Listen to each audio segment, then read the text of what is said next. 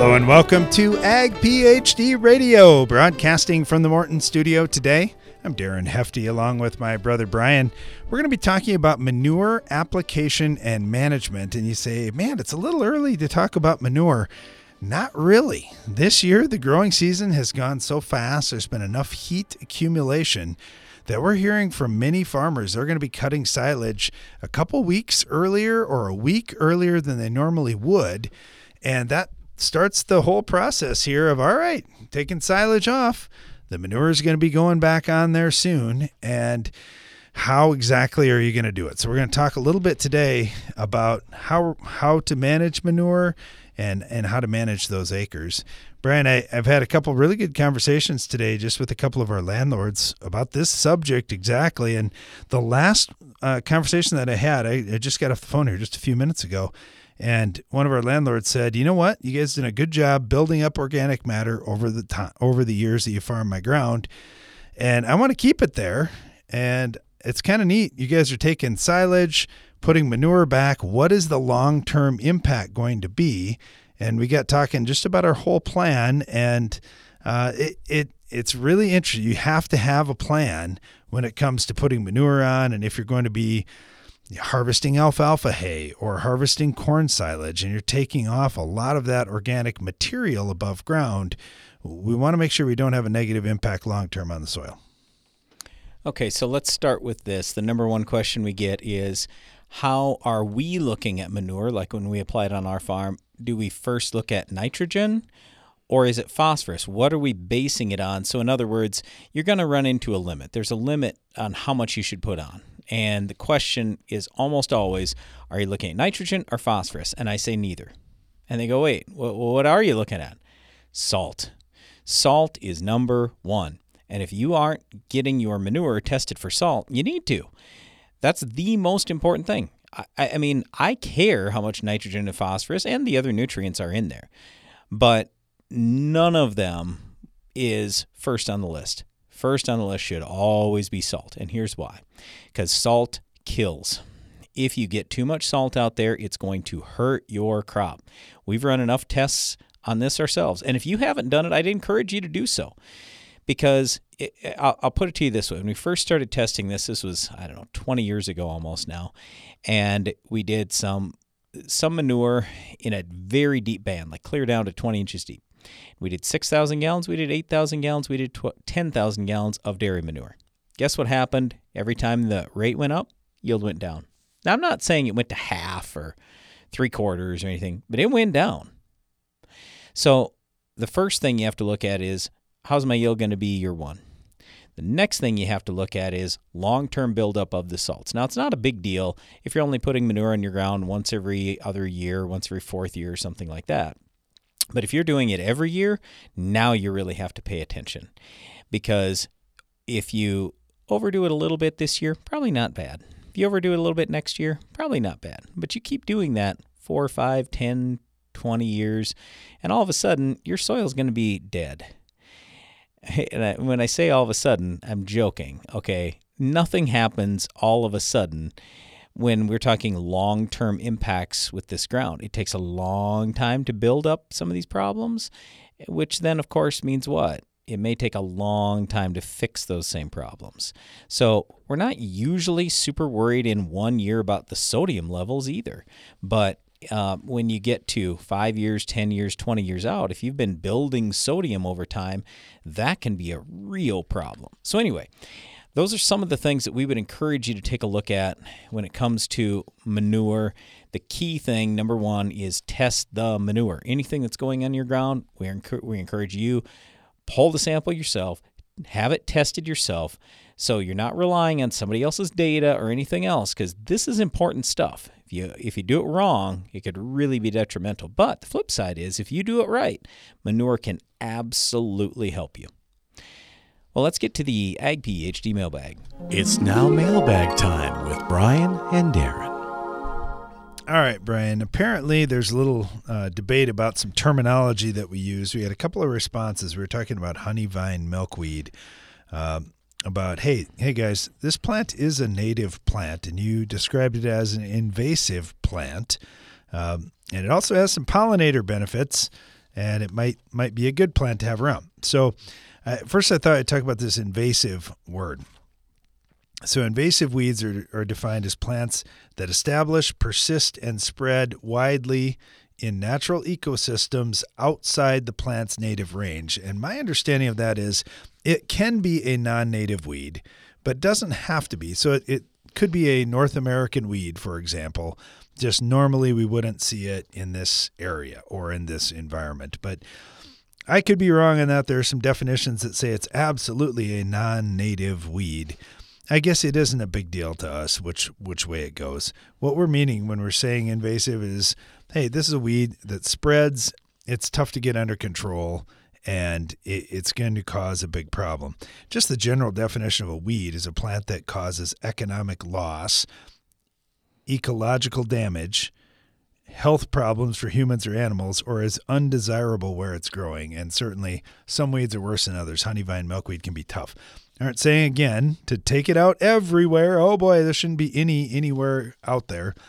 Just not out in our fields because it's pretty tough to fight in those spots. So uh, anyway, that's well, okay. We get we get a lot of emails that are similar to this, and a few calls where people say, "Well, don't kill that. It's a it's a good good plant." Um, corn is a good plant. Soybeans, they're a good plant. You know what? if they're in the wrong crop, I'm trying to kill them. That's just the way it works. So if we don't kill the weeds on our farms, we don't make money, and long term, we're not here. So we want to be here in the future. We need to kill the weeds. That's the way it goes. Now, for honeyvine milkweed, if you want to have it as a landscape plant, you want to put it in other areas, we don't care. It's the same thing with corn and beans. If they're in the right spots, we love them. We just don't want them in the wrong areas. All right. Well, something we do want in the right spot is manure. And on today's program, we're going to talk about manure application and management. We'll also be taking your calls and questions at 844 44 AG PhD. Stay tuned. When it comes to protecting your field from disease and environmental stress, there's Revytek fungicide. and there's everything else. When it comes to unparalleled power, there's Revytek. And everything else. And when it comes to speed and stamina, this is Revytek. And this is everything else. Nothing else comes close to Revytek fungicide from BASF. Always read and follow label directions. Combine header loss means loss income. Hi, Greg Sauder from 360 Yield Center. It's common to see a two bushel loss per acre due to header loss. That's over $14 per acre. 360 Yield Saver replacement gathering chains cut header loss by cushioning the ear and by closing the gaps between the deck plates. 360 Yield Saver can cut header loss by 80%, adding $14 per acre. Learn more at 360yieldcenter.com. This season, get medieval on Rhizoctonia with the powerful protection of Excalia fungicide from Valent USA. Here to shield your sugar beets from the treachery of Rhizoctonia, Excalia delivers excellent staying power, keeping your sugar beets from being conquered. Stay one step ahead of Rhizoctonia with the powerful protection of Excalia. Ask your retailer or visit valent.com slash Excalia to learn more. Always read and follow label instructions. It takes balance to be successful in farming because what you get out of it depends on what you put in. And Corteva Agriscience gets that. Introducing Utrisha N Nutrient Efficiency Optimizer, a biological product that naturally captures nitrogen from the air. It's a sustainable way to add balance to your traditional nitrogen methods and maximize your yield potential. Embrace a balanced approach to nitrogen management this season by visiting Corteva.us.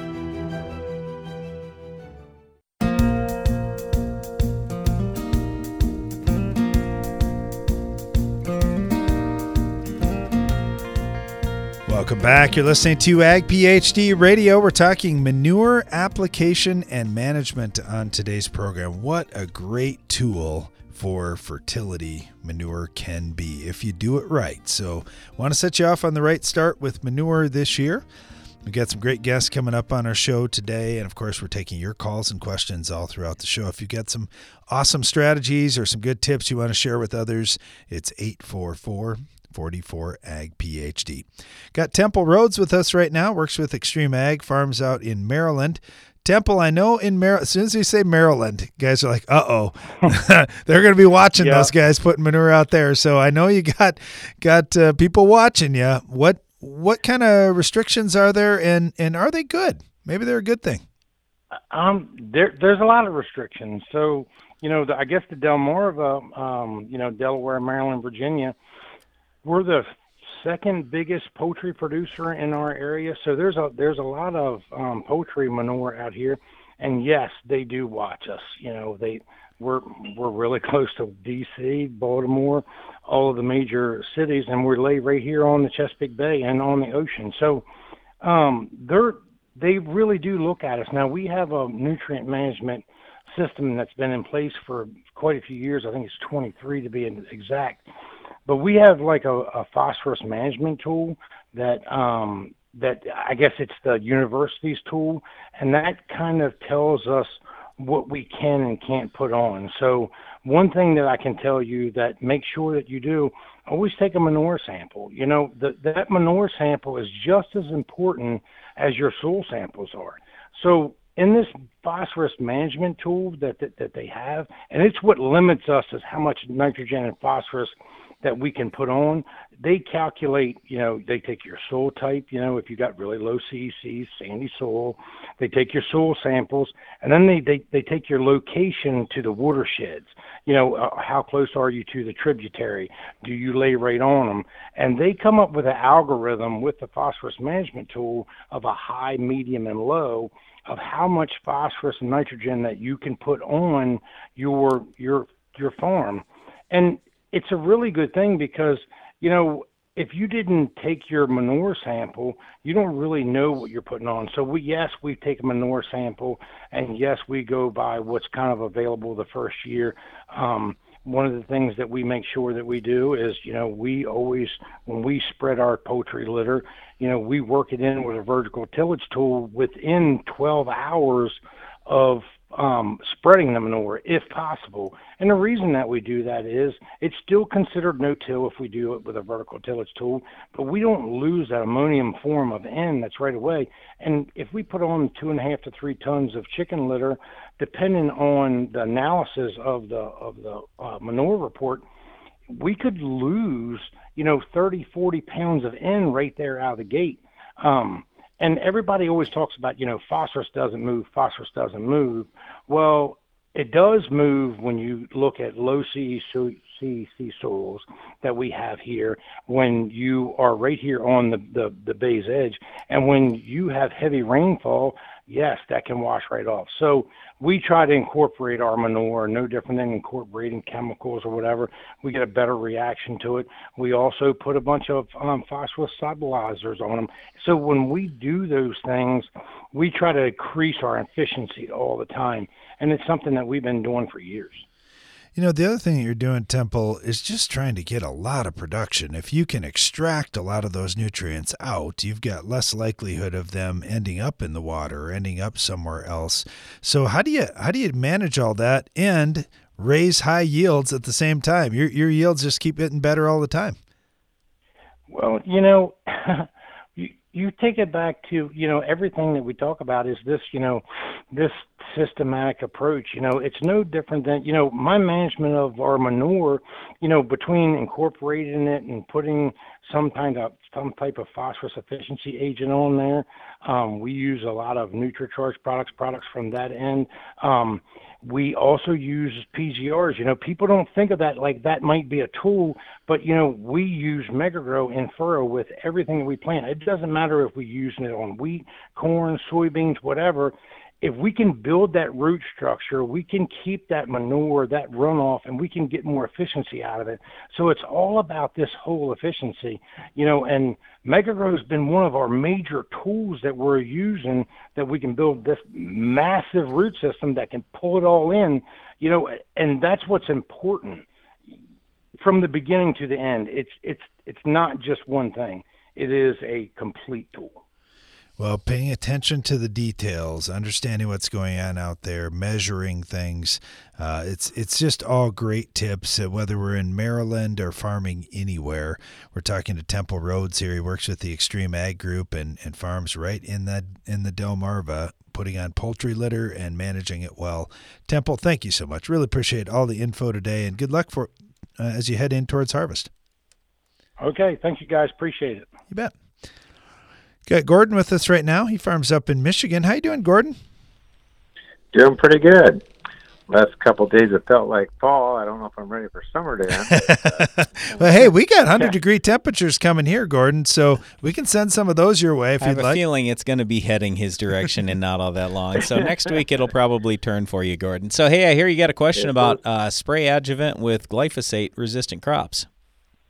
Yes, I got some uh, glyphosate resistant soybeans that uh, probably at R2, R3, and yet I got a few lamb's quarter escapes I'd like to hit uh, with glyphosate, but Yep. um, then I'd like to add something like methylated seed oil or crop oil or something just to Yep. kind of give myself a better chance of dealing with it. But I Yes. didn't know if that's acceptable or not. Yes, it is. So I'll, I'll just take you back, let's say 10 years ago.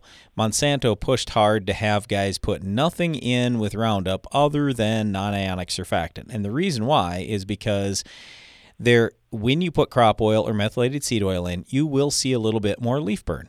And they just, I mean, a lot of people said, well, we don't like the leaf burn. The thing is, there's always a trade off there. I'll take a little bit more leaf burn for better control on the weed. And especially when we've had a hotter, drier summer in most areas, what you're going to find is a thicker leaf cuticle. So there's wax that builds up on the leaf of that weed the longer we get into the growing season, especially when it's hot and dry. So, yeah, this late in the year, crop oil, methylated seed oil, not a bad choice there. Most guys will go crop oil rather than the, the methylated seed oil, slightly less burn. But either way you go, it's not going to hurt anything other than you will see some speckling on the leaves. Now, let me ask you this Are you going to add anything else to the solution other than Roundup? I assume ammonium sulfate and either crop oil or methylated seed oil. I wasn't planning to, no. Okay. That's all I needed to know. The reason why I'm asking is if, let's say, you were putting something real hot in, you know, we used to talk about like old Lorsban insecticide that's gone now, or let's say it was foliar fertilizer or something like that that's going to heat the solution up already. Um, then we start to get a little more hesitant about it. But in your case, no, crop oil or methylated seed oil will be fine. As you can imagine, these lamb's quarters are pretty tall if they're sticking up above the soybeans. So that's just another concern. You know, they're they're not small, which are easier to kill. So that was kind of another reason why I wanted to add an adjuvant. So Yeah. Now, uh, as an agronomist, I have to tell you too, uh, with Roundup, the last label date or uh, stage, I should say, is R2. So that's full flower. So if you're potting, Okay. I, as an agronomist, I cannot tell you go out and spray that. You're technically off label. So yeah, I'm I'm, I'm gonna I'm gonna leave it at that, Gordon. What, what was that? yeah. I uh, you know I read my uh, label of, of the glyphosate product I bought. It's a generic, but Okay. I, I couldn't see any limitation on there. All right. I wasn't sure. Yep. Maybe, but Well, I'm I'm pretty sure uh, with all glyphosates it's Okay. R2, but I'll tell you what, um, I I haven't read every label on every glyphosate product, so you may be right. I don't know. I just always have to caution people. Just you know, d- d- don't do something the label isn't going to tell you to do. But otherwise, yeah. As far as the question about uh, methylated seed oil or crop oil, no problem. okay. All All right. right. Sounds good. Well, thank you very much. You bet. Thanks, Gordon. Good luck out there. Yep. All right, once again, we are talking manure application and management today. But if you've got any questions, like Gordon just did, you can give us a call, 844 44 AG PhD. You could also email us, radio at agphd.com, or find us on Twitter, agphd media, Darren Hefty, or Brian Hefty. Stay tuned. We'll talk manure right after this.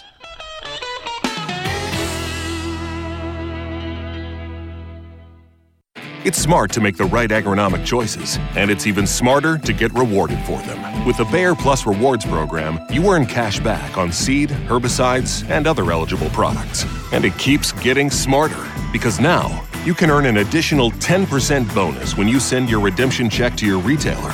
To learn more, contact your retailer today. Protect your yields and get the most from your land with Bayer Plus Rewards.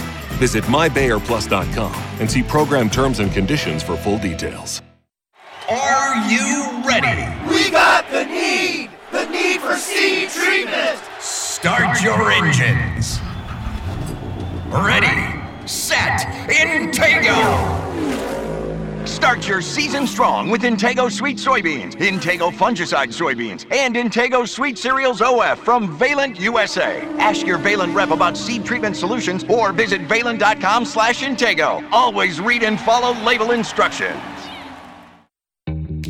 Your farm data platform might let you manage your fertilizer plan by helping you set sample points, determine management zones, or create fertilizer recommendations. With Verify, you can do all that. But what Verify does that no one else can is take yield data straight from your combine, correlate this info to soil test points, and immediately generate variable rate fertilizer maps based on your nutritional goals. Whether you want to build soil levels, balance your field for uniform nutrition, or maintain fertility levels by simply applying what you removed at harvest. And with full integration with John Deere Operations Center, Verify can send recommendations directly to application equipment, no matter the color. Sign up for your Verify account today at verify.com and keep your farm moving. That's V R A F Y.com. When nematode pressure mounts, seed applied Trunemco provides assurance. Growers using Trunemco are seeing a difference from early plant vigor to improved soybean and cotton yield. Impressive results are everywhere, and we want to hear about yours. You could win $20,000 and be named a Trunemco Elite Grower. Don't delay, contest ends October 31st. No purchase necessary, void where prohibited, see full rules. Learn more at nufarm.com slash USST. The hard-working, independent spirit of rural America can often be isolating. It's not often discussed, but mental health issues are real. Now's the time to lead by example, talk openly, and show that a strong mind is just as important as a strong body. FMC is proud to be working toward ending the misconceptions around mental health through awareness, guidance, and action. Together, we can uproot the stigma.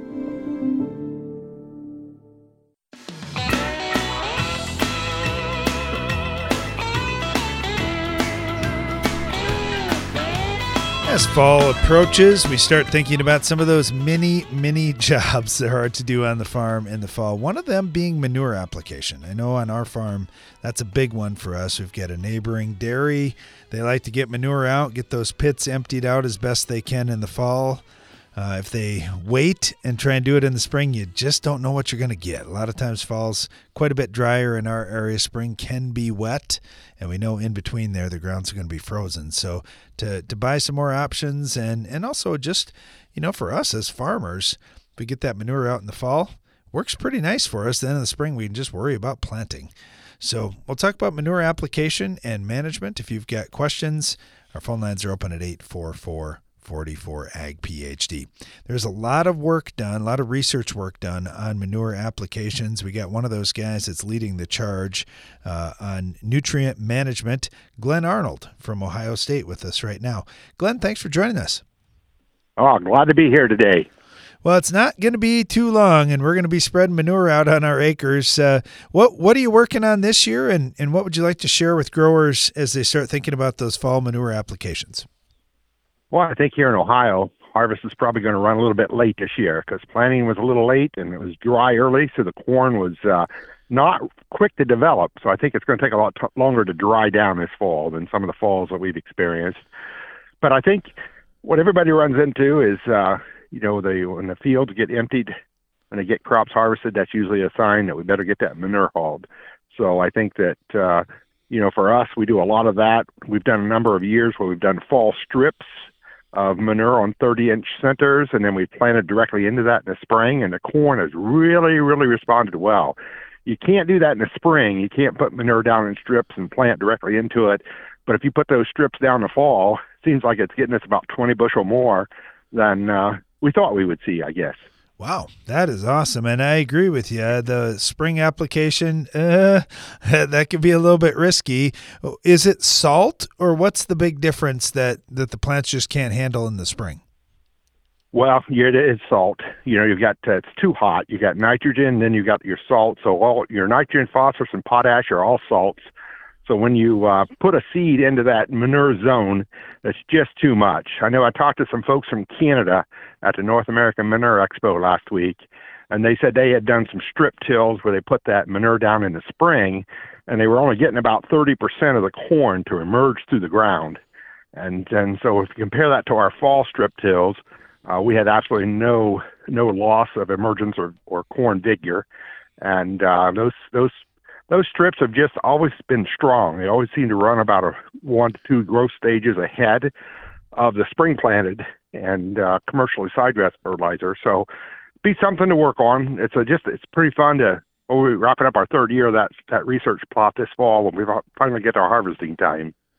Yeah, yeah. I look forward to getting to harvest just to see how all the different trials turned out and, and see what new information there is for, for anybody just tuning in. We're talking with Glen Arnold here at Ohio State University. Uh, Glen, one other thing I, we see a lot in Ohio and other areas around the country is the introduction of cover crops. And a lot of guys have said, man, mm-hmm. if I can put manure on, put a cover crop out there, uh, I'm getting really the best of both worlds. What have you seen with these cover crops in relation to manure application? Yeah, that's a great point, and that is that uh, you know when you when you look at swine manure, that's what you had mentioned earlier. Our swine manure runs about 95% ammonium nitrogen, and ammonium nitrogen is something that's readily available to a crop, and also will rapidly convert over into a form that'll be leachable in the soil. So that's why when we put manure out in the fall, we we expect we're only going to get maybe 50% of that nitrogen to stay there for spring. If you put a cover crop out, it'll grab most of that nitrogen and convert that into a, you know, organic form. It'll be a root or a plant or a leaf or some tissue of some sort. And then that'll be a slow release fertilizer over the next three, four, five years in that field. So cover crops and manure are kind of made for each other. They really are. Yeah, I, I agree with you 100%. And we get uh, cover crop established in the fall, get a nice big root mass underneath it. We can really extract a lot of what could potentially be leachable. Couldn't have said it any better myself. Uh, Glen, thanks for the work that you guys do. Look forward to seeing what kind of results you have out of your trials. Uh, like you say, three years into these trials, getting some really good data. Uh, I encourage everyone listening, mm-hmm. check that out uh, at ohiostateuniversity.com. Hey, Glen, thank you so much. Really appreciate it. You bet. Thank you. I think I said ohiostateuniversity.com, but just I, I meant I meant Ohio State. I meant Ohio State University's website. Sorry. Uh, let's let's head over to Iowa State University. We got Dan Andersen with us. Dan, how are you today? I'm doing great. Thanks for having me. All right, we're talking about manure application today, and, and certainly the state of Iowa's got its share of livestock, and, and you guys do so much work on putting manure where it's needed and encouraging growers and, and leading growers in the right direction on how to get the most out of it. Where do you start, Dan, with, with growers that say, okay, I need some help. I want to best manage my manure applications this year? Well, it always starts with get a good sample, right? We need to know what's in it so we can value, value it as a fertilizer. I think one of the interesting things we have going on, a project that I'm working on, is uh, working with the John Deere and a Case manure nutrient sensor. So real time, we can get an estimate about what's flowing on the field sort of going from that one sample that's a liter in size represents a million gallon pit to to hopefully a, a lot more frequent sampling where we can maybe vary the rate as we go to, to maximize it. But getting a good sample is always the place to start. Yeah, that and that is a challenge. And we talk about it with grain as well when when farmers are trying to pull a good grain sample and it's it's tough to be perfect on that. But like you mentioned, if you've got something that's constantly monitoring, and we've done a little bit of work with some of these sensors too, uh, that's really encouraging for us going forward. Where where do you think they're at? Uh, does does anyone have this really figured out? And you say, man, uh, Case's got a great sensor you guys should look at, or John Deere, or the jury's still out at this point? I mean, I think the jury's still out. Uh, both companies are pretty comparable from the data that I have on them. Uh, if you're hoping like it's dialed spot on, it's going to be perfect for my manure. I have a couple farms where that's true, and then I have some farms where you look at it and yeah, it didn't work quite as well as I wanted. So it is calibration based, and and I think everyone's working on getting better calibrations to really represent what's going on. But they're getting close. I think I'm pretty optimistic that it's a, a nice tool to have in our pocket, and going forward, it's going to offer value for us. Now, figuring out how to capture that value is, is a little bit harder, right? How do we vary how much nitrogen we want in this spot of the field versus the next spot of the field. And uh, I think that's a work in progress, but I'm, I'm optimistic. The sensors look like they have promise to me you know, as we, we get good samples and get an idea of, okay, what's in the manure, one of the challenges that a lot of growers will have is what's going to be available this year. And, and I know that's not exactly, uh, a perfect science either, but but you have some pretty good guesses. And you know when you're looking at those samples, a lot of times they'll estimate what first year is going to be. Do you find those to be pretty accurate? Generally, they're they're not too bad. It varies a little bit from lab to lab. Uh, using a lab in your state, they often tailor their recommendation to sort of what the university guidelines are in that state. So if you're using a lab in your state, it's probably pretty close. Uh, Iowa State does have a recommendation. I heard Glen just a little bit ago said swine manure in his state averages about 95% ammonium nitrogen when we put it on. In Iowa, we feed a little more distillers. Uh, our state average is a little lower in ammonia. We're about 80% ammonia nitrogen when we put it on, 20% organic. But that's still easily available and gets there in the first year. But generally, the labs are at least in the ballpark of what I'd like to see. You know, that is a great point. Uh, the manure is going to be a product of what animal it's going to and what that feed ration is going to be. And absolutely from one operation to the next, from one region to the next, those those diets are going to change a bunch. So it makes sense the manure is going to change as well. Uh, I, I asked Absolutely, Glen, and especially on something where you use maybe solid manure on a cattle farm how often you like to bed for a bedpack barn really impacts that carbon to nitrogen ratio and how quickly it's going to become available, right? So that's one where I, I'm more hesitant to hazard a guess until I see what you're working with yeah, that's that's a great point, and uh, yeah, there is so much variation out there. We do encourage, uh, just like Dan Andersen here with Iowa State is saying, uh, get good samples, and and the more samples you pull, uh, you can see if there's some variance out there, or if things are are mixed up fairly consistently, so you get an idea of what to do and how to use that in the most responsible way. Dan, thank you so much. We really appreciate the work that you're doing, and uh, thanks for always being so generous with your time coming on our show. Always love to hear what you have to say. Thank you much. Talking about manure application and management on today's Ag PhD radio show. Great to get that strategy in place going into fall. We'll take your calls and questions as well at 844 44 Ag PhD. We'll be right back.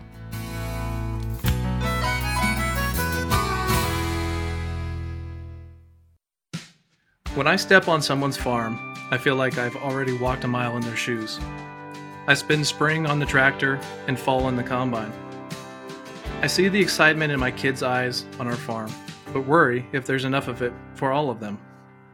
I make sure everything Case IH makes meets the challenges farmers face, because I face them too. My name is Ryan, I am a farmer, and I work at Case IH. Case IH, built by farmers. Corn rootworms are called the billion dollar bug for a reason. If you don't control the adult populations now, their offspring will cost you later. Steward EC insecticide from FMC offers a unique mode of action that delivers fast and long lasting residual control of corn rootworm beetles and other tough insects. Choose Steward EC insecticide from FMC. Always read and follow label directions and precautions for use.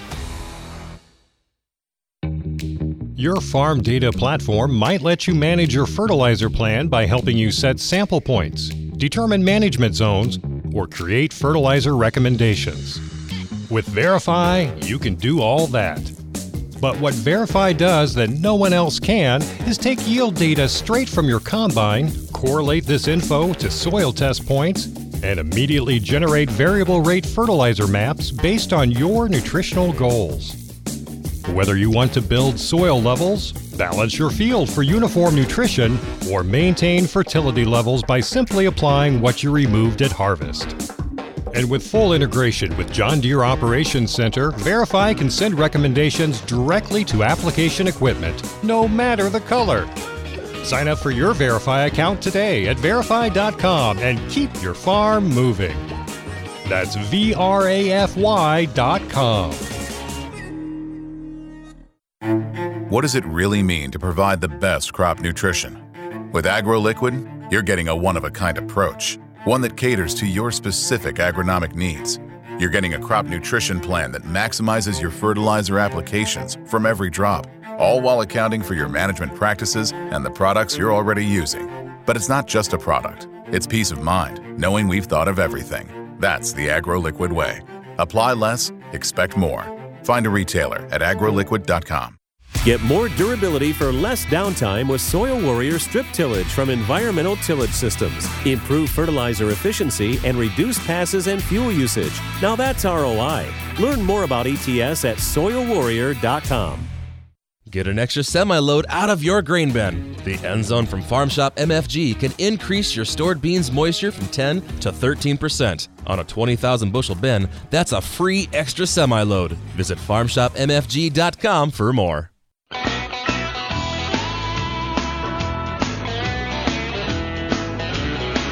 Welcome back to Ag PhD Radio. Brian Hefty here, along with my brother Darren. We're live in the Morton studio today, just talking about manure application and management. Manure is a tremendously valuable fertilizer product.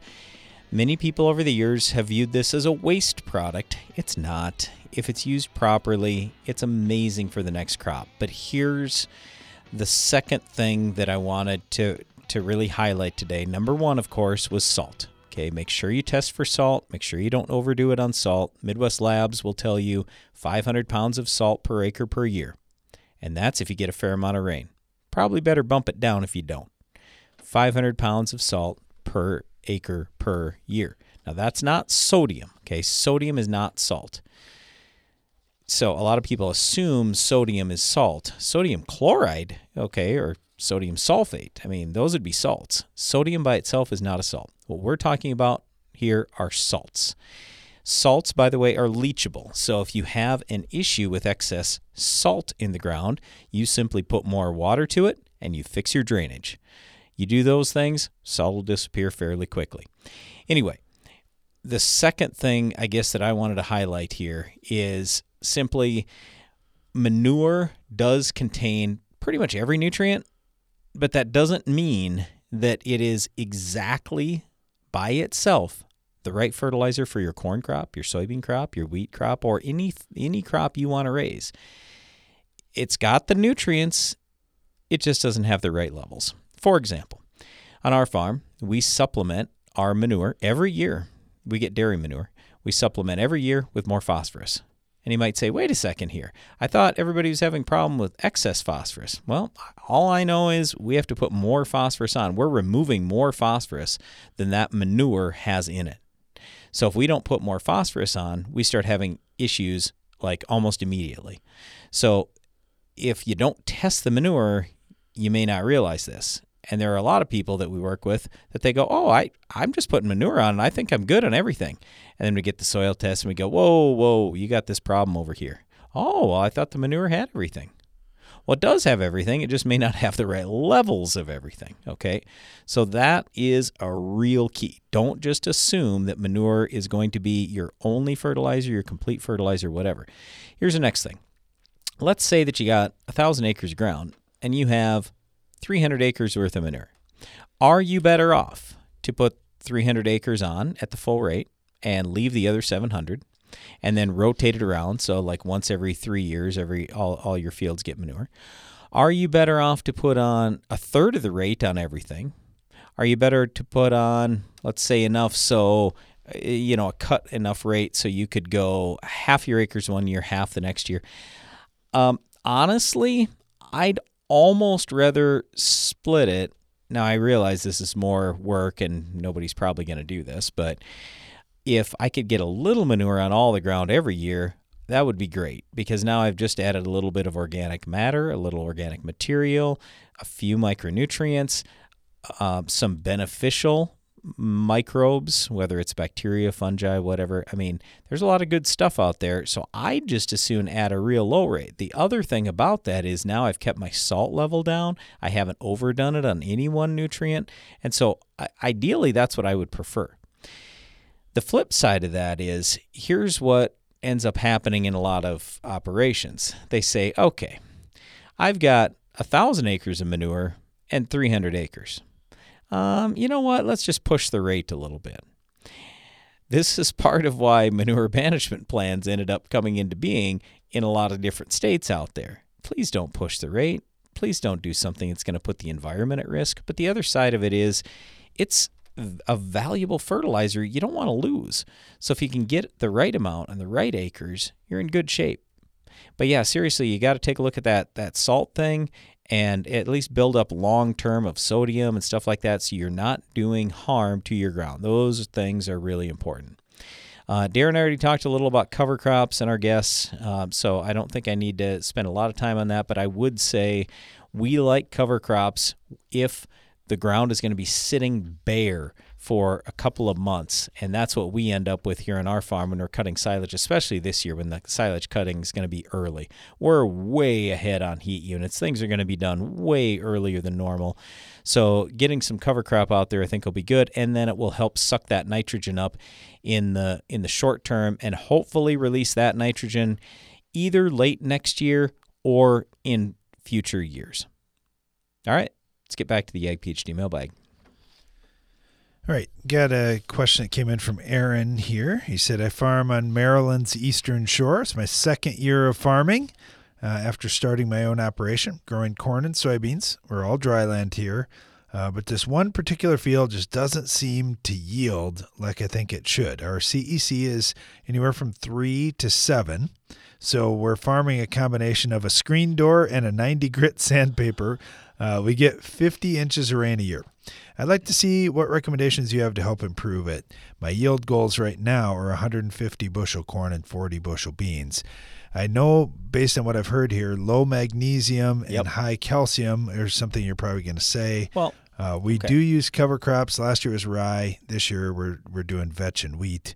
And uh, you can take a look at my samples. They're Mehlich three analysis. Okay, now when we talk about cover crops, and uh, uh, you mentioned vetch, and what was the other one? Wheat. Yeah.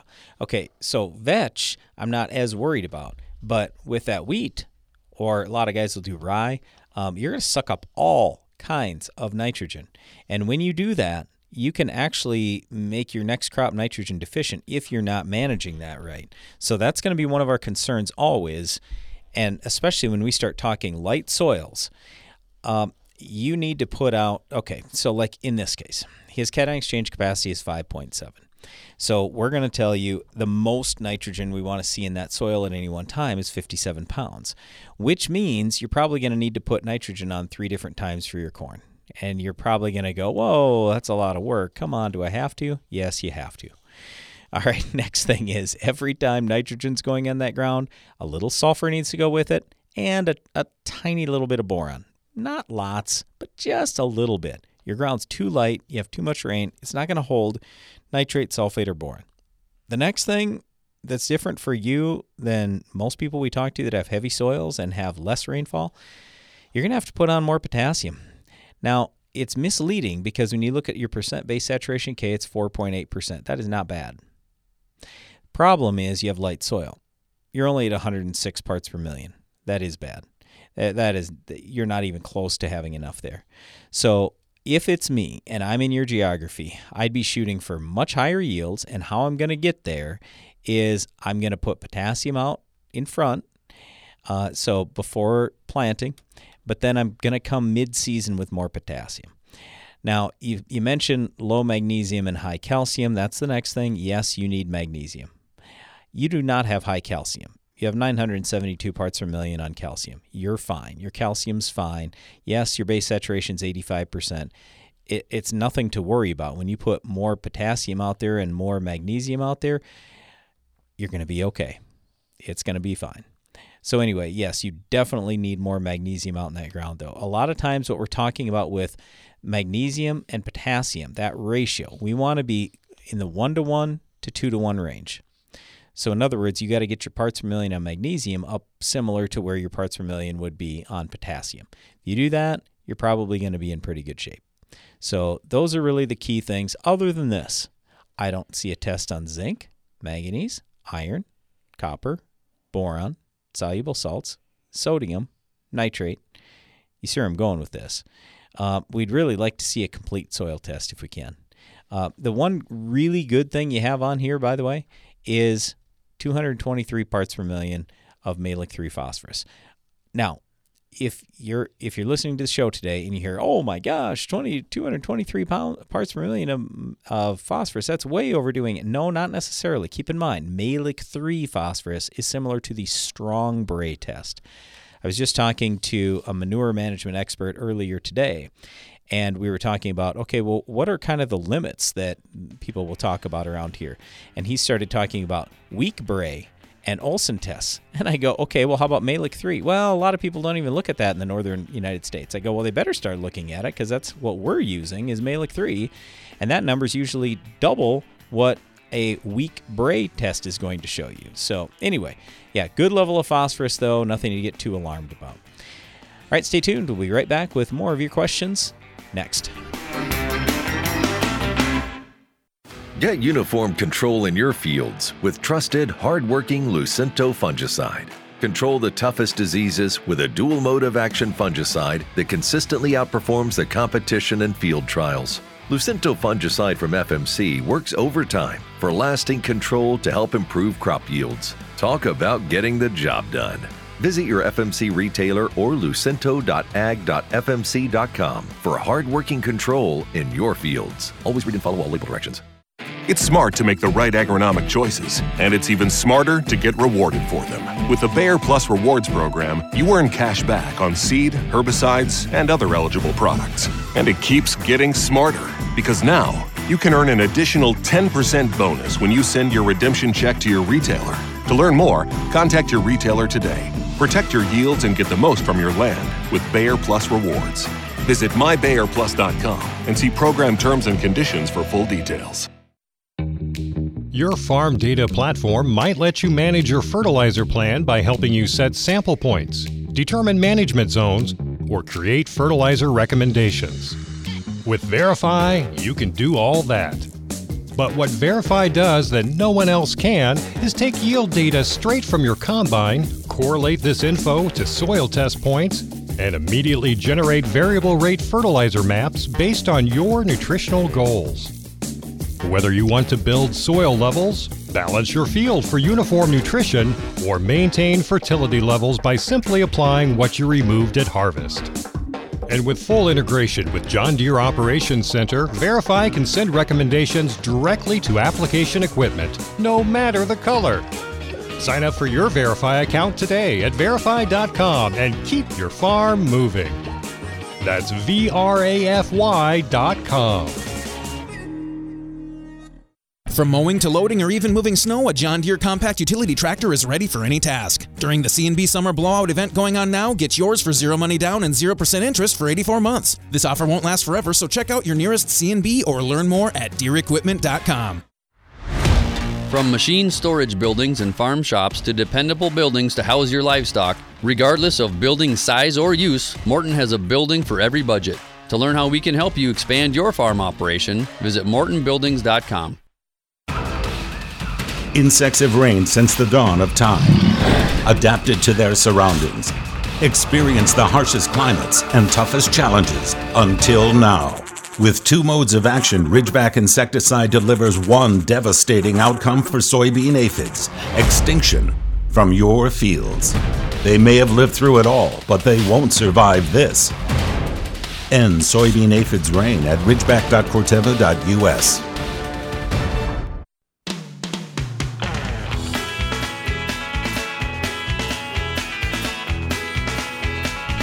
Welcome back. You're listening to Ag PhD Radio, broadcasting from the Morton studio, and we're right in the middle of the Ag PhD mailbag. If you have a question, you can email us radio at agphd.com or you can just give us a phone call 844 44 Ag PhD.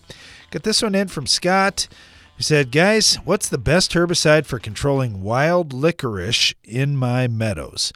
It's flowering now, of course. The burrs aren't hard yet, but it's really taken over my meadows and currently very thick in my aftergrass. I want to spray now and will spray again after frost or freeze if I have to. What would you use? Well, first of all, wild licorice is a perennial, deep taproot.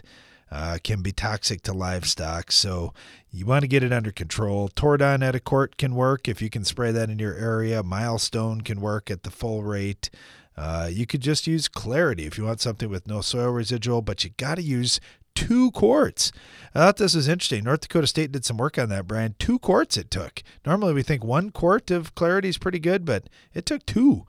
Uh, and I know there are some guys using clopyralid and triclopyr, but in my mind, if I could use Tordon at a quart, that's what I would pick. So, yeah, there are some herbicides you can spray, and I agree with you. I would get after it right now and not wait. Uh, thanks for the question.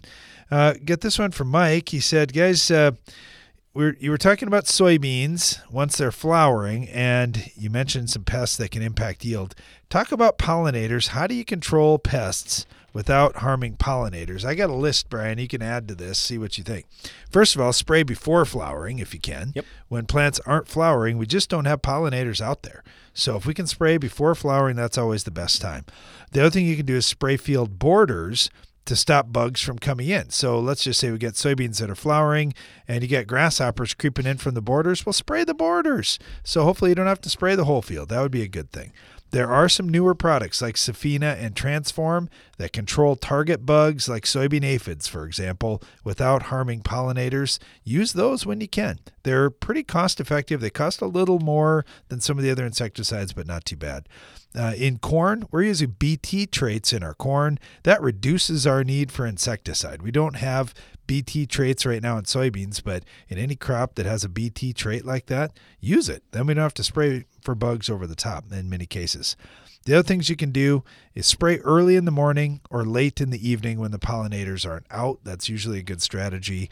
Uh, obviously, you got to talk to folks that have bees if there are beehives around you, maybe they can move them or cover them for the time uh, that, that you're going to be spraying to protect those bees.